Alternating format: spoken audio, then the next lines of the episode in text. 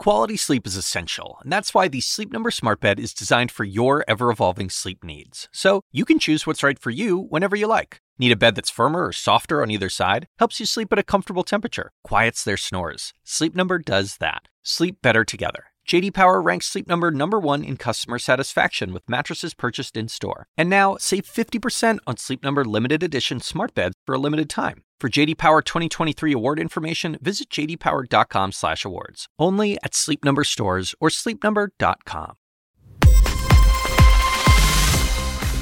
Live from New York, I'm Zain Asher in for Julia Chatterley. This is First Move, and here is your need to know. Jobs jolt. U.S. economy adds fewer jobs than expected.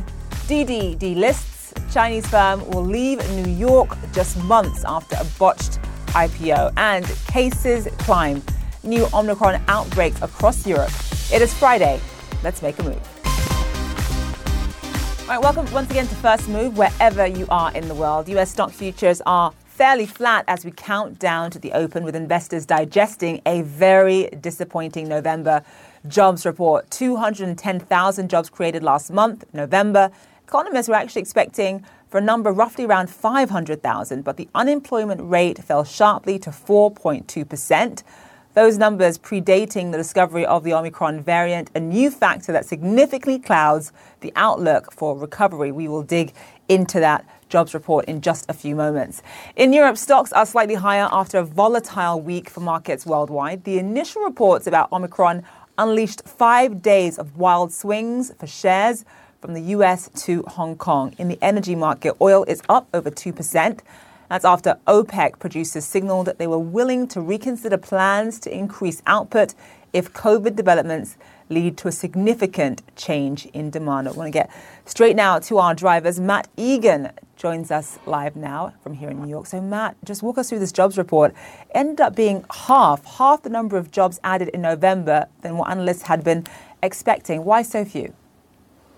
Well, Zain, you know, at first blush, uh, this jobs report looked like a bit of a dud. As you mentioned, just 210,000 jobs added uh, during the month of November, less than half of what analysts were expecting. There were some Wall Street economists who were calling for seven or even 800,000 jobs were added. This is nothing close to that. Leisure and hospitality was a big source of weakness. That was supposed to be a big job gainer. Reality was little changed jobs in that very key, very exposed uh, to COVID sector are still down by more than a million from February 2020. But I think when you really look under the hood, uh, this is a much more mixed jobs report than it first looked like. And there's actually a lot of positives. First off, the unemployment rate is falling all the way to 4.2%. That's down from 4.6% in October. It is the lowest level we've seen since March of 2020. And it is way down from the, the pandemic peak of nearly 15% during the spring of 2020. Um, another positive that we saw is that wages are up nearly 5% over the last 12 months. That's not quite keeping up with inflation, but it does show really strong demand for workers, just like the fact that people are quitting their jobs and the great resignation. Um, that also shows strong demand for, for workers. Um, another positive here is that the labor participation rate rose. It rose to the highest level since um, March of 2020. That shows that more people are getting off the sidelines and they're actually going right to work. Um, and the other thing is that previous months, the prior two months, were revised higher, revised higher by 82,000 uh, jobs. We've seen that happen a lot lately, where uh, the government is underestimating the strength of the jobs market and then it revises it higher. And there's no reason to think that that won't happen again with today's numbers. So um, I do think there's some positives here. But Zain, the big question mark, the big wild card hanging over the economy and the jobs market, of course, is the Omicron variant. And this is a rear view looking number. It really doesn't capture anything that may or may happen, may not happen because of the variant. And so uh, that is the risk uh, that everyone's looking at going forward. You bring up a good point, and that is it is so much more. There's so much more to this jobs report than just the headline number. As you talk about, it's the fact that previous months got revised higher. It is the unemployment rate of being just 4.2%. It is the labor force participation rate. So there's so much for the Fed to digest here. I do want to talk about Congress because they passed a short-term funding bill that averted government shutdown. However, Janet Yellen, the Treasury Secretary, is saying that the government could still run out of money by December 15th. Walk us through that. Yeah, you know, uh, the government shutdown has been getting all the he- headlines, and it, of course, it's it's it's welcome news that there won't be a shutdown, at least not until February, since they kicked the can down the road. Uh, but that was never really a risk, uh, I don't think, in, in the view of uh, you know the economists that I've been talking to or the market. It was seen as sort of uh, a nuisance. The big risk, again, is the debt ceiling. Um, everyone expects that Congress will do the right thing and. Um, figure out a way to address the debt ceiling so the United States avoids a catastrophic default on its debt.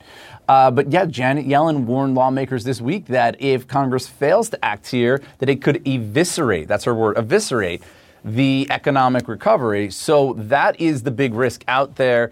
Um, and you know what? We saw this happen a few months ago. Uh, Congress usually debates this, uh, waits until the last moment or something close to the last moment, and then eventually does the right thing. Uh, hopefully, that's what happens here.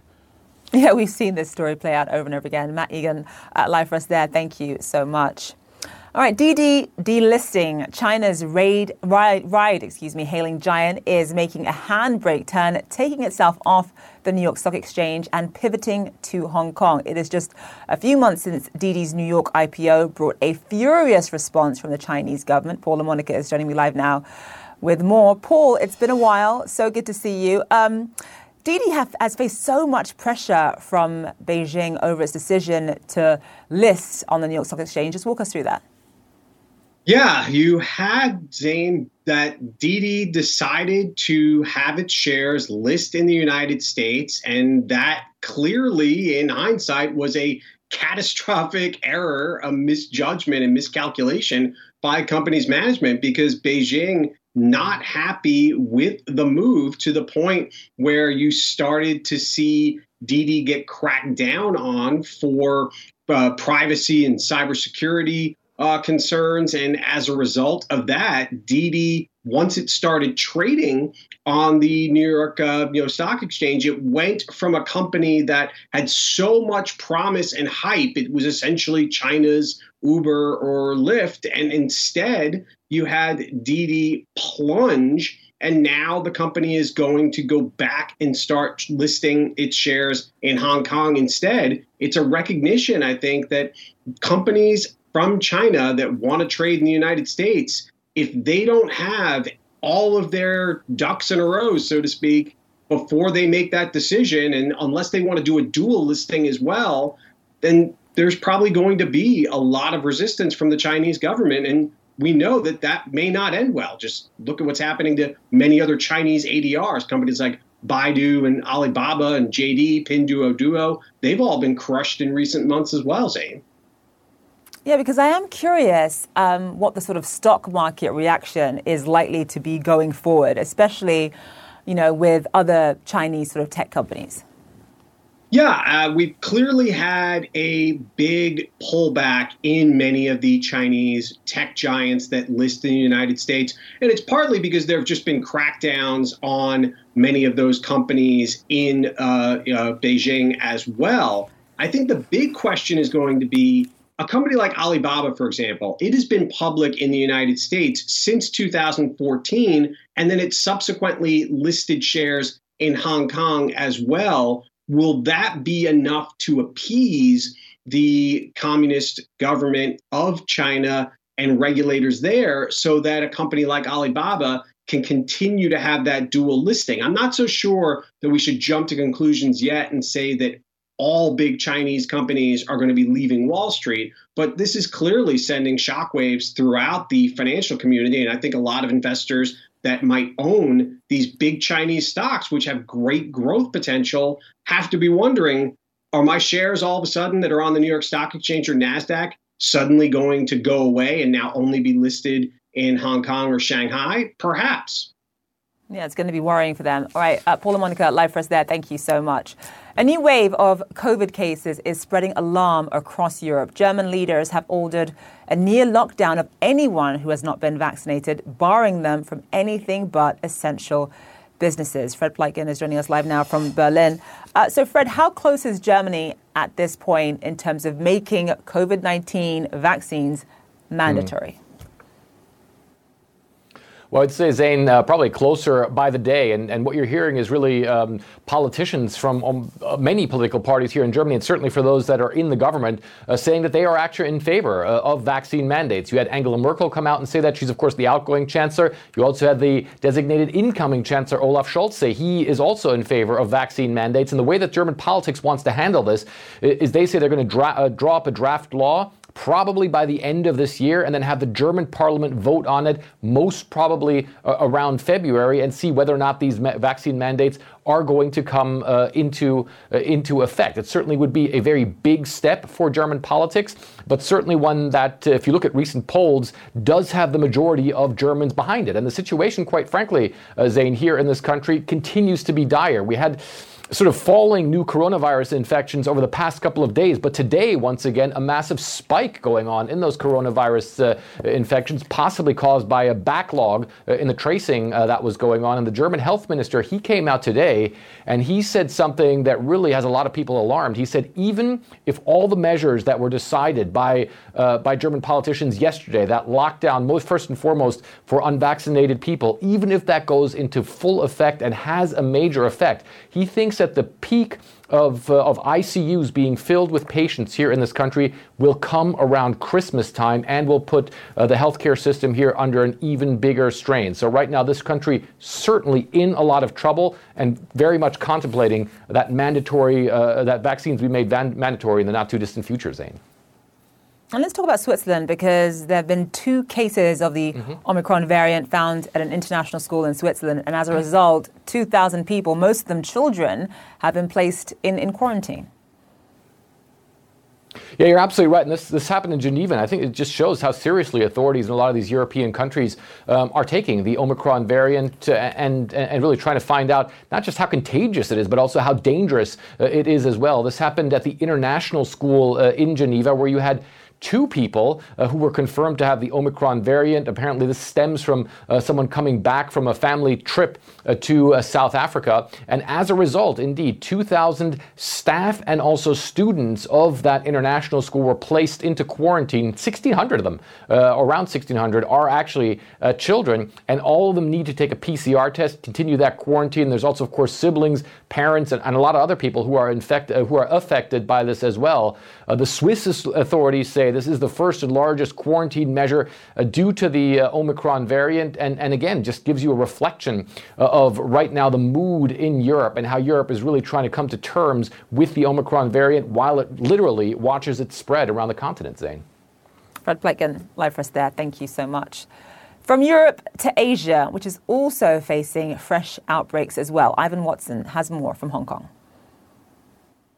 A top official with the World Health Organization is warning governments to prepare for the Omicron variant of the COVID 19 virus, uh, predicting that most countries will eventually face this and also predicting that it's probably circulating in more countries than have so far identified cases of the new variant. Uh, one country in the Asia Pacific region that has detected uh, Omicron is Australia, which has ordered an urgent investigation of a cluster of confirmed COVID cases linked to a school in Western Sydney. 13 confirmed COVID cases, among them three Omicron variant cases confirmed. And the reason that health authorities there are n- concerned and nervous is that this cluster is not linked to any international travel, suggesting it is local transmission. And, and most of the cases that we're hearing about in other countries around the world are linked to some kind of international travel, uh, which is part of why many countries have banned tra- travel from a number of southern African countries.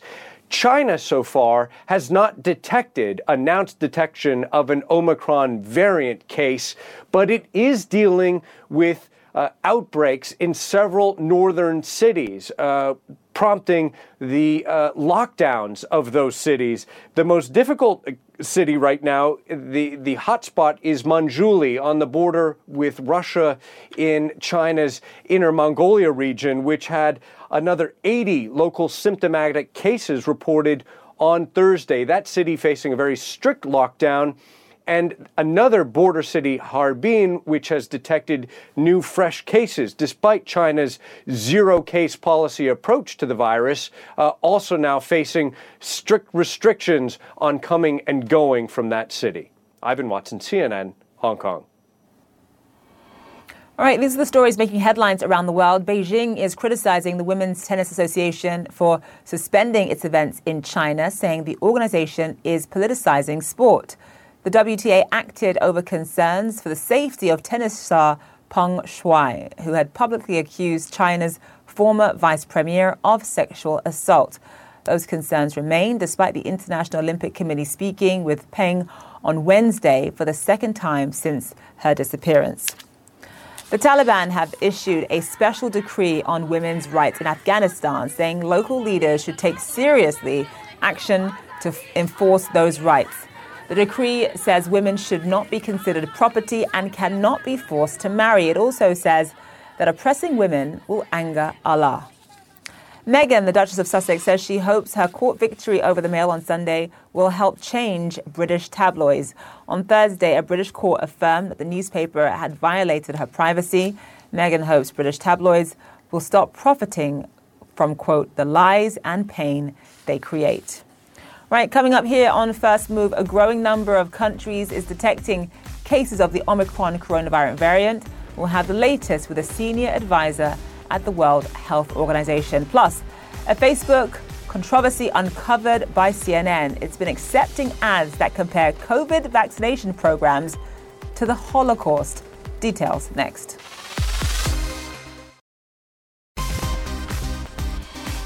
All right, welcome back to First Move. US futures pointing to a slightly higher open on the last day of a very volatile trading week. That's despite a big disappointment from the November jobs report. The US economy adding just 210,000 jobs last month. That is, by the way, less than half, less than half the number that analysts uh, had been expecting. Let's get the latest on that jobs report. Joining me live now is Kristina Hooper, Chief Global Market Strategist for Invesco. Christina, thank you so much for being with us. So, the Fed, just in terms of Fed tapering, I mean, they're looking at this jobs report and they are thinking, what? So they're looking at this jobs report and thinking it's largely a positive jobs report. I mean, we saw labor force participation go up.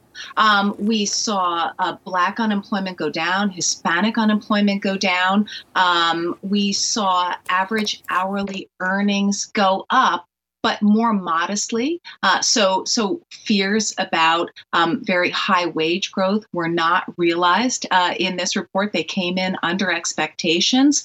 Um, so, all in all, it was a pretty good jobs report. I don't think it will change anything the Fed does, although it might be a little less concerned about inflation now. Um, but of course, it remains a very significant concern for the Fed. Yeah, so ex- explain explain this jobs report to me because you, on the one hand you had this headline number that was quite disappointing, right? Um, basically less than half the number that analysts had been expecting, 210,000 versus half a million, essentially. But at the same time, you have all of these bright spots. You have the unemployment rate being at 4.2%. You've got 600,000 people coming into the labor force who are waiting on the sidelines. Just square that circle for me. How do, how do both those things work together? well, sometimes they just don't work together on a month to month basis. And uh, keep in mind, though, that there are always opportunities for do overs. And by that, I mean the following month, we'll get uh, revisions to this month. And it could be that we see revisions upward um, versus uh, what we got today. Um, so there is, and we just have to recognize there is a built in level of volatility uh, in the non-farm payrolls numbers on a month-to-month basis. So you you can see if we go back in time that uh, estimates for what is going to happen and what actually happens, there can be such a big gap between the two. So what I think is important to focus on is that uh, average hourly earnings. Uh, I think that's very important, especially when we think about inflation, as well as where the jobs are being created and where they aren't. We saw losses in retail retail, and we actually saw a very tepid job creation in leisure and hospitality. And so that tells me that it's becoming difficult to source workers in that space, which is something we knew. Um, but we're likely to see an increase in jobs uh, in that space in the December jobs report um, simply because employers are going to pay more. We're already seeing offers of sign on bonuses or special holiday pay. So I think we're going to see increases there. Um, eh, we always have to take a step back and realize uh, each jobs report is just one tile in a mosaic that tells us a story about the economy. So, just I want to touch on something that you you sort of mentioned about wage growth. So, wage growth this time was was pretty solid. What does that mean? Do you think for price increases? Uh, so, I don't think that one month uh, has a lot to do with price increases, but clearly, if employers are feeling pressure on their profit margins, they are going to increase prices. I mean, we've already heard in uh, earnings reports uh, from various companies that they they feel comfortable and they have been able to pass on some price increases uh, to customers. Uh, so, uh, anytime we see uh, higher wage growth, we can certainly worry that it might get passed on to customers. But this was um, more modest this month. It wasn't as much as expected. So I don't know if it's going to play a big role. December, um, we might very well see those costs passed on to consumers uh, just because employers are likely going to be paying a lot more uh, in the in the retail space, uh, in the leisure and hospitality space. But what everyone is concerned about is the impact on inflation over the longer term. And I think it's important to point out that while wage growth tends to be sticky, um, usually that part of the uh, part of uh, the job uh, jobs that is retail, that is leisure and hospitality, there's a lot of turnover. So it is less sticky than other industries. And it's also important to note that um, you know we're getting these numbers before the Omicron variant became a real factor, a real player here. Um, how much of a threat? I mean, obviously, there's so much we don't know at this point uh, in terms of how vaccine resistant this variant is, if at all. But how much of a threat do you think this new variant is to the to the labor force in this country? Well, Zain, we're only hearing very preliminarily uh, information that suggests that um, it is a mild form of COVID 19. So that is all we can go on at this point. We're waiting to hear more. So the key indicator that I'm looking at is mobility. Um, we can look at Google mobility data from many countries to see how the release of that information about this new variant is affecting how people live. Um, and thus far in the US, now, of course, the, the, we can only get data as of November 29th right now, um, but we saw a dip around Thanksgiving uh, and then an inc- and, and then a, a, return to pretty normal levels uh, for retail and recreation. So that's the dining out, that's the shopping out um, kind of, of, of, portion of activity. So I, thus far, at least, it seems as though, at least when it when Amer- where American consumers are concerned, they haven't altered their behavior. And so I just want to get your take on just sort of big picture how the landscape of the labor market in this country has changed since the start of this pandemic. If you look at this particular jobs report, I know that you can't look at any jobs report in isolation, but looking at this particular jobs report, you're seeing that you know some of the sort of tepid, lackluster uh, jobs numbers were in you know areas like retail, like leisure, like hospitality. Where are those workers going now?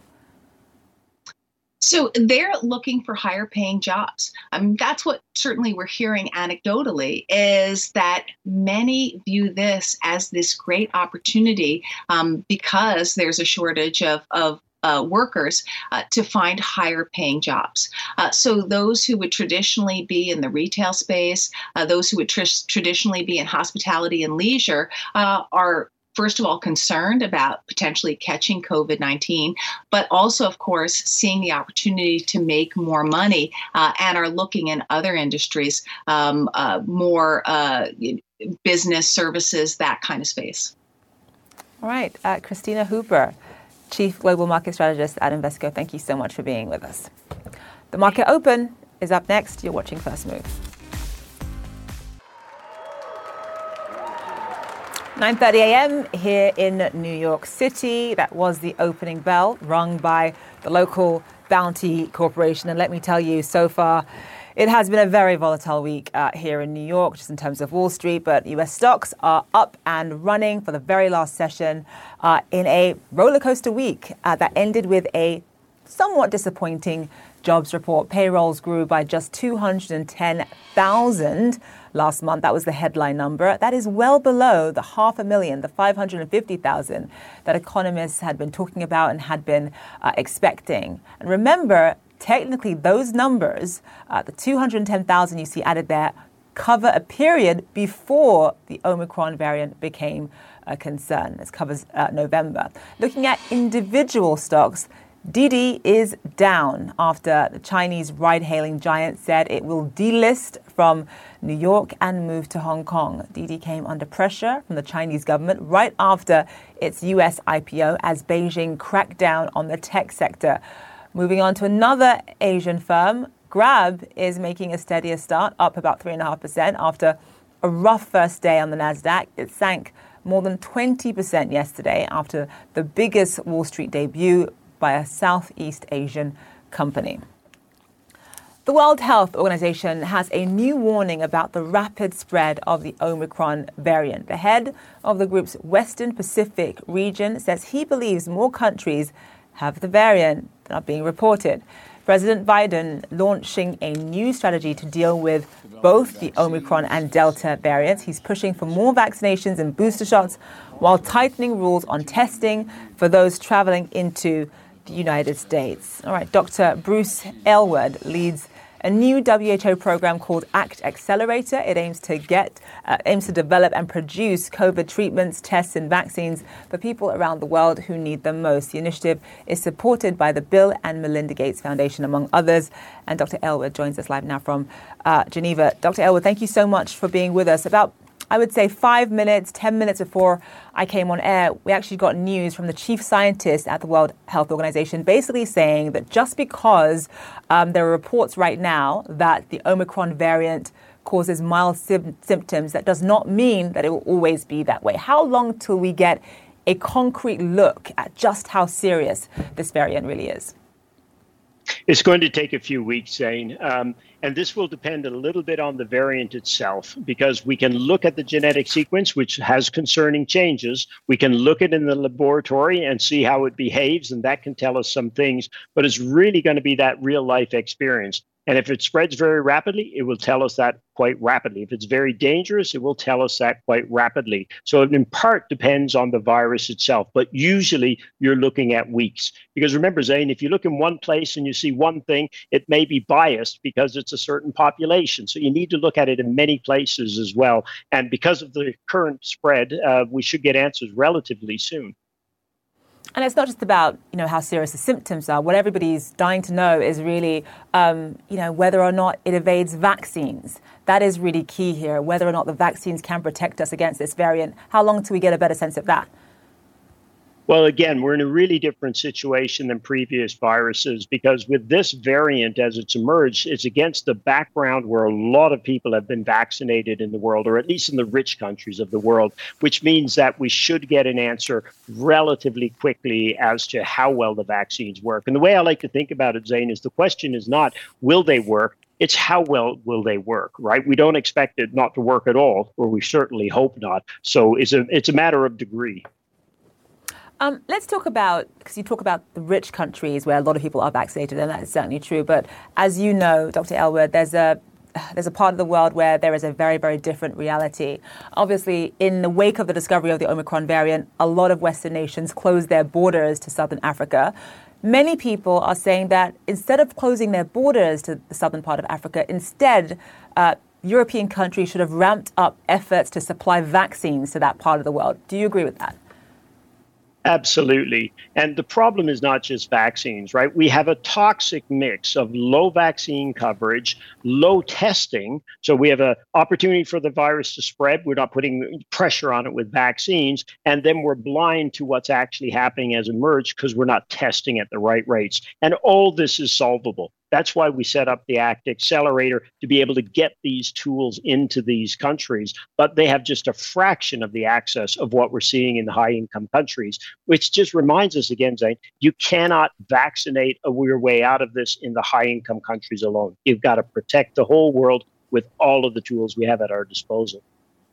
Um, so much has been made of this idea that you know it is high time that a lot of African countries really start laying the groundwork to manufacture their own vaccines. A lot of African doctors and scientists who I've had on this program have talked to me about that many times over. However, we all know that's going to take time. What would you say was the shorter term solution, the step between getting to that point, which is an important milestone, um, and where we are now? Crucial thing today is full transparency on who's making how much vaccine where and where is it going. If we have transparency on that from the manufacturers from the high income countries then you can start solving the problem of equitable distribution. The fastest way to solve the problem right now is move as much vaccine as you can through covax the mechanism we've set up to equitably allocate it and put the money behind it not just for the vaccine, but also to hire the people, to train the people, to give these, to overcome now the uh, the, the rumors that have spread from the uh, north. Because as we've limited access, we've given huge to the vaccine. We've given huge access to all the misinformation and rumors, et cetera. So now these low income countries are dealing with twice as many problems. Um, you have uh, various countries in Europe that, because of vaccine hesitancy, I mean, obviously their vaccination rates are much higher than they are in Africa, but there is some degree of vaccine hesitancy. So there are a handful of European countries that are talking about and actually implementing vaccine mandates. And surprisingly, there are even some African countries that are following suit as well. Places like Ghana, um, South Africa is talking about it, Kenya as well. What do you make of vaccine mandates in this environment. Is that really what it's going to take to get entire populations vaccinated?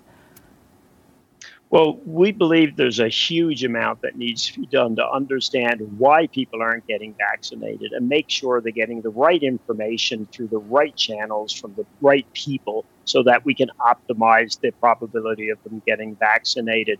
Mandates should really be a last resort, and only uh, you know countries are at a sovereign states can decide how they want to manage uh, uh, rollout in their own countries. But our recommendation and our position is we do try to avoid mandates. Uh. so you're part of the ACT Accelerator program at the WHO. Just explain to us how that works and how you go about trying to get vaccines to the people around the world who need them the most. Well, the ACT Accelerator is this um, fantastic collaboration across all the leading, let's say, international health agencies that are now focused on vaccines, tests, treatments, and personal protective equipment. How do we develop it more rapidly and how do we get it out equitably? And what we've done is set up an end-to-end solution from the R&D right to the in-country delivery. So we've got in the area of vaccines, for example, um, uh, Gavi is doing the deals and, and buying the vaccine. UNICEF is shipping it into countries. WHO is working on the policy regulatory framework. So we have a whole pipeline leveraging you know the organizations with experience decades of experience and relationships on the ground to try and ensure that we can uptake these vaccines as rapidly as possible right dr bruce aylward from the who thank you so much thank you all right, coming up here on First Move, Facebook criticized for making money from shocking new ads. That story next.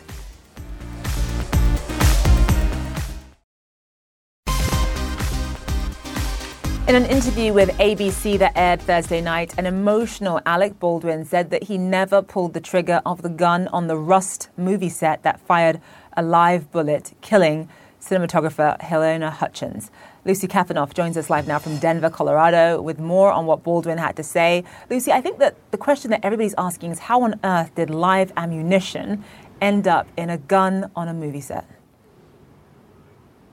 Well, Zain, that is also the question that Alec Baldwin is asking. We did not get any information about that. That is still subject to investigation. But Alec Baldwin, in this raw, lengthy interview, denied responsibility. He said he would have killed himself if he believed that this was his fault.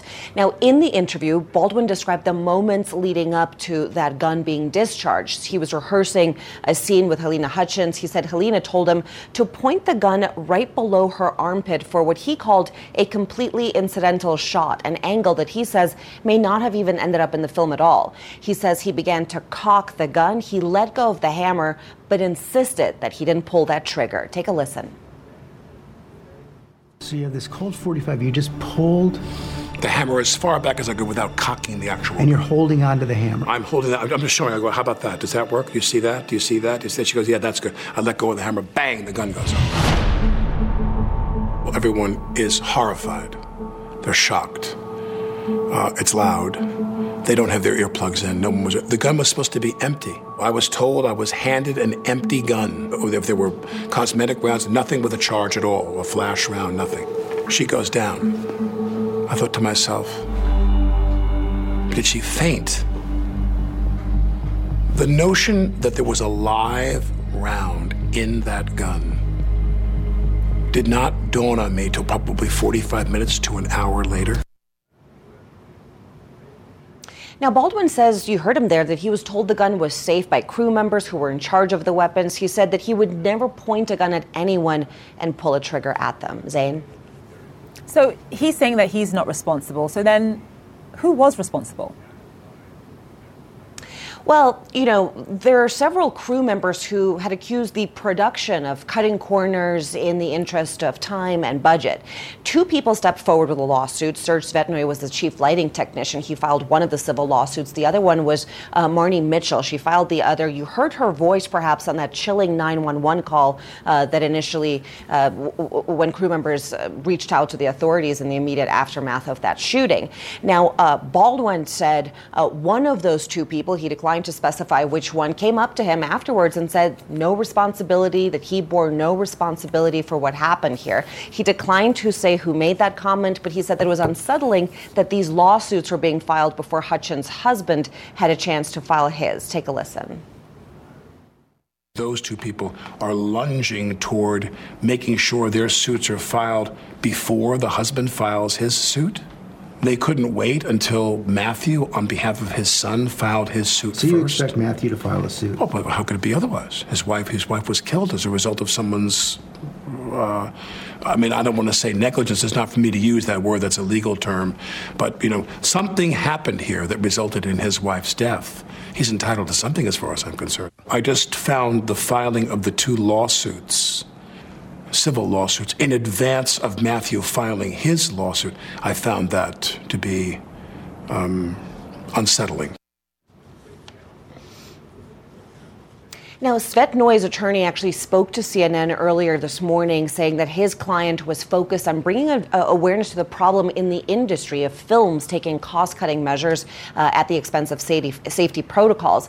Baldwin himself said he wasn't personally involved in the budget discussions. He said that his production responsibilities were strictly creative. He says, and I quote, there's only one question to be resolved, and that is where did the live round come from? And that, of course, is the focus of the investigation that investigation is still ongoing. Zain? Lucy Kafanov in Denver for us. Thank you so much, Lucy. All right, some shocking new reporting on Facebook now. CNN finding that the social media company not only ran, but actually profited from ads comparing the US coronavirus response to Nazi Germany. Take a look at some of these examples I'm about to show you here. So here is a sweater that reads I'm originally from America, but I currently reside in 1941 Germany. And here's another with a picture of vaccine saying slowly and quietly, but it's a Holocaust.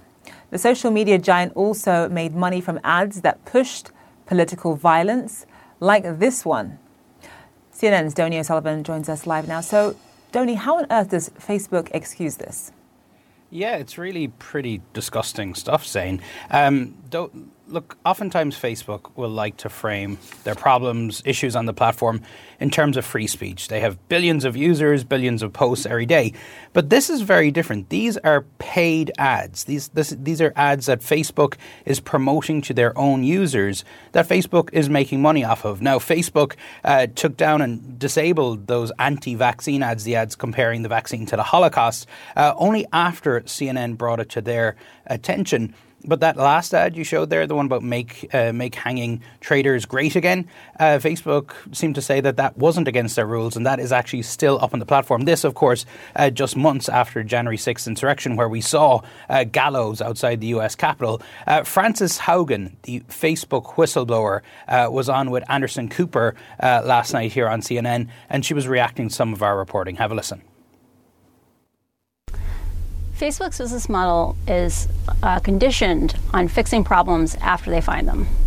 Facebook is known since 2018. Mark has publicly made comments on it. Mark Zuckerberg has made comments saying engagement based ranking, that means prioritizing content or ads based on their ability to provoke a reaction from you, which is usually the most extreme and polarizing content, is dangerous because people are drawn to engage with extreme content. But Mark said at the time, it's okay, AI will save us. The only problem is the AI misses lots and lots of problems. In the case of hate speech, only 3 to 5% of hate speech is caught. And, you know, I think some folks will find it stunning, of course, that a company that makes billions of dollars in profits uh, can't, you know, police even the ads it's selling uh, until news organizations or researchers point out to the company that this stuff is on your platform. But of course, as, as Haugen sort of alluded to there, that is by design. The reason why Facebook is so profitable is because it doesn't bother to have humans uh, review the paid ads before they run on the platform. It relies on computers, it relies on AI, and clearly that is not working. Zain?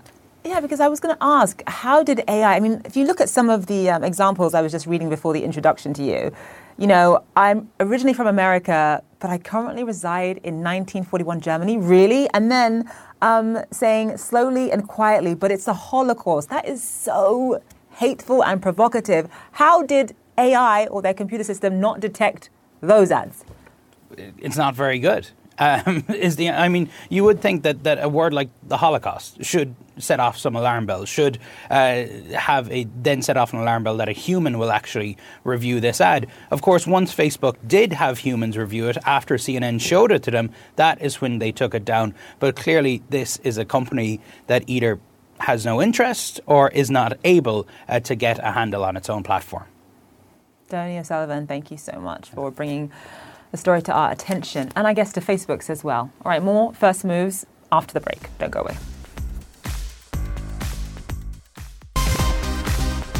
Welcome back to First Move. The demand for accessible and affordable homes on the rise around the world. And hoping to provide a quick solution, a company in Dubai is set to ship houses overseas. Eleni Giokos reports in today's Think Big.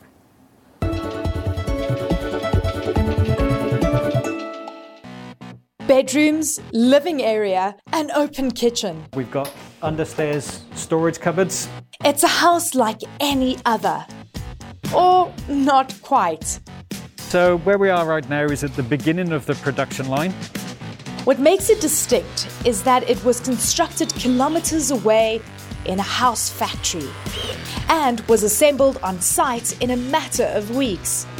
It's called modular housing. Modular is really uh, taking elements of work from a construction site and then manufacturing them in a controlled environment off-site. Link is a modular housing company established in Dubai in 2020. The big idea behind Link is to provide a housing solution where there currently is one. From infills to external layers, plastering, drilling. Here, building looks a bit different. It's like a production line. When the work on that particular module is finished, everything gets indexed to the next workstation. All in all, the idea is to save time. The construction industry doesn't seem able to get levels of efficiency that it needs to make itself sustainable. Depending on the project, Link estimates it could deliver houses up to 40% quicker than the traditional way. Once ready, the modular houses can be shipped and assembled anywhere in the world. And this could be part of a solution to a global problem. The United Nations estimates that 40% of the world's population will need access to adequate housing by 2030. Link is looking to get started on helping to supply this demand by shipping houses next year to the UK. So we looked at the UK market, and the, the UK market strives to deliver 300,000 homes a year. It currently delivers around about 150,000 homes a year. We believe that modular provides an answer to bridging the gap between what they want to do and what they need to do. The company also hopes to deliver houses much closer than that in its home country. However, it is unlikely we'll see modular Burj Khalifas in the future. Construction by nature has a lot of flair in its design.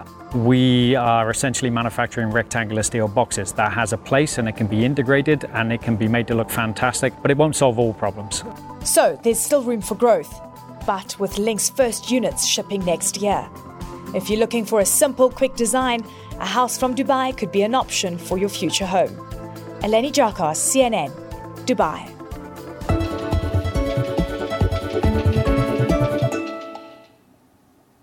And finally, on First Move, a fashion magazine is banning fur from its international publications. Elle magazine says the move is about animal welfare and reflecting changing tastes. A number of fashion houses and retailers have ditched animal fur over the past few years as well. Elle executives say they hope their move fosters a more humane fashion industry. All right, that's it for the show. Uh, stay safe. Connect the World is up next. You're watching CNN.